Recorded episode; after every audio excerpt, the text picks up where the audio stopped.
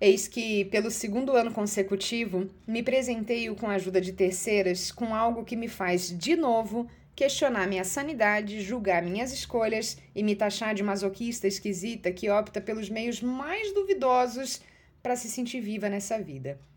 No ano passado, quando deliberadamente decidi passar por esse experimento pela primeira vez, que honestamente não sei se tem maior ou menor agravante que a segunda experiência vivida horas atrás, eu simplesmente jurei nunca mais beber dessa água.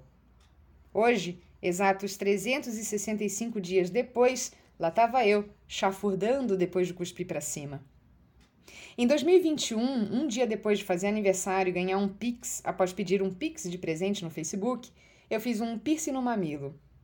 Não foi um ato impensado ou impulsivo, nem nada do tipo, e provavelmente foi por isso que não desisti na hora.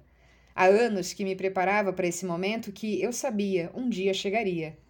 Aniversários, como você já sabe, são momentos que considero equivalentes a viradas de ano particulares. Faço resoluções e planos e piercings e tatuagens sempre que dá. É uma época propícia para isso. Se teve algo de positivo em sentir na pele uma agulha atravessando o mamilo de um lado ao outro, além do piercing depois, é claro, que fica lindo demais, é que a experiência na ocasião me rendeu um conto um conto e a promessa, agora quebrada, de nunca mais passar por isso. Ainda bem que são só dois mamilos, porque se fossem três eu estaria fodida. É uma dor que piercing nenhum se assemelha. Eu tenho na orelha, no nariz, já tive na língua. E ainda que seja breve, como insiste a percepção do tempo depois que o tempo passa, na hora é uma eternidade que eu chego a pedir arrego. Para minha sorte, posterior que seja, na hora, o profissional que faz jus ao título de especialista em furações de mamilos alheios nunca me dá ouvido e vai até o fim. Mesmo quando eu imploro, chega, chega, chega. Hoje ainda estava na recepção, mal tinha acabado de chegar e percebi que dessa vez precisava escrever uma crônica relatando esse presente de grega que eu resolvi me dar, tendo ainda a lembrança da dor passada tão fresca na memória. Porque tudo começou parecendo que nem ia acabar, considerando que cheguei lá antes do cara.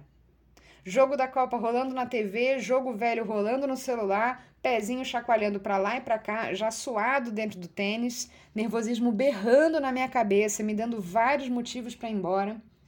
Me distraí lembrando que meu sobrinho de seis anos contou para todos os monitores da escola que a tia dele tem um piercing no mamilo. eu acho engraçado porque se dependesse dele eu teria muito mais e outras milhares de tatuagem.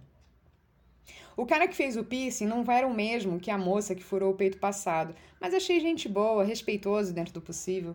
No final já estava até tirando foto sem camiseta no espelho do estúdio, totalmente desinibida. Eu acho até que ele é o dono, porque me ofereceu de refazer o furo antigo, que foi furado torto, e olha que a mina mediu muito mais do que ele.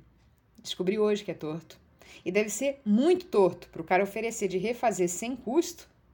Eu não refiz, porque não sou maluca de furar os dois mamilos numa mesma manhã.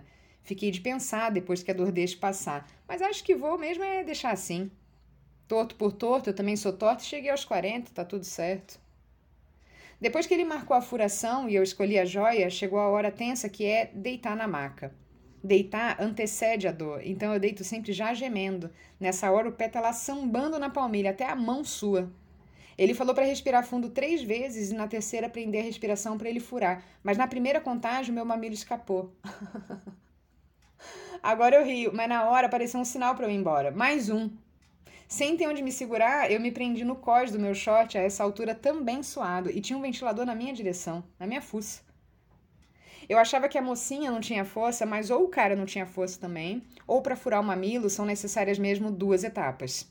Dói, menina dói, dói, dói, dói. Aí dá uma pausa de alguns milésimos de segundo, o sangue latejando na frente do ouvido, tocando bate-cumbum alucinado, aí vem a dor de novo. Dessa vez mais intensa, porque a área já está toda sensível. A ardência vai tomando conta de todos os sentidos. É nesse segundo momento que eu grito. Sim, porque inicialmente eu me contenho, me comporto, me seguro, mas depois, minha amiga, não há classe que resista. Eu grito e quase choro. Cheguei em casa e a primeira coisa que fiz foi colocar algodãozinho com sorinho fisiológico bem geladinho, uma delícia. Vou fazer compressas por um ou dois dias e tentar ao máximo tomar o cuidado pelos próximos dois ou três meses, porque qualquer esbarrãozinho é uma porcentagem pequena daquela dor, mas ainda assim representa uma tortura doloridíssima. O meu problema é só que eu sou muito descuidada.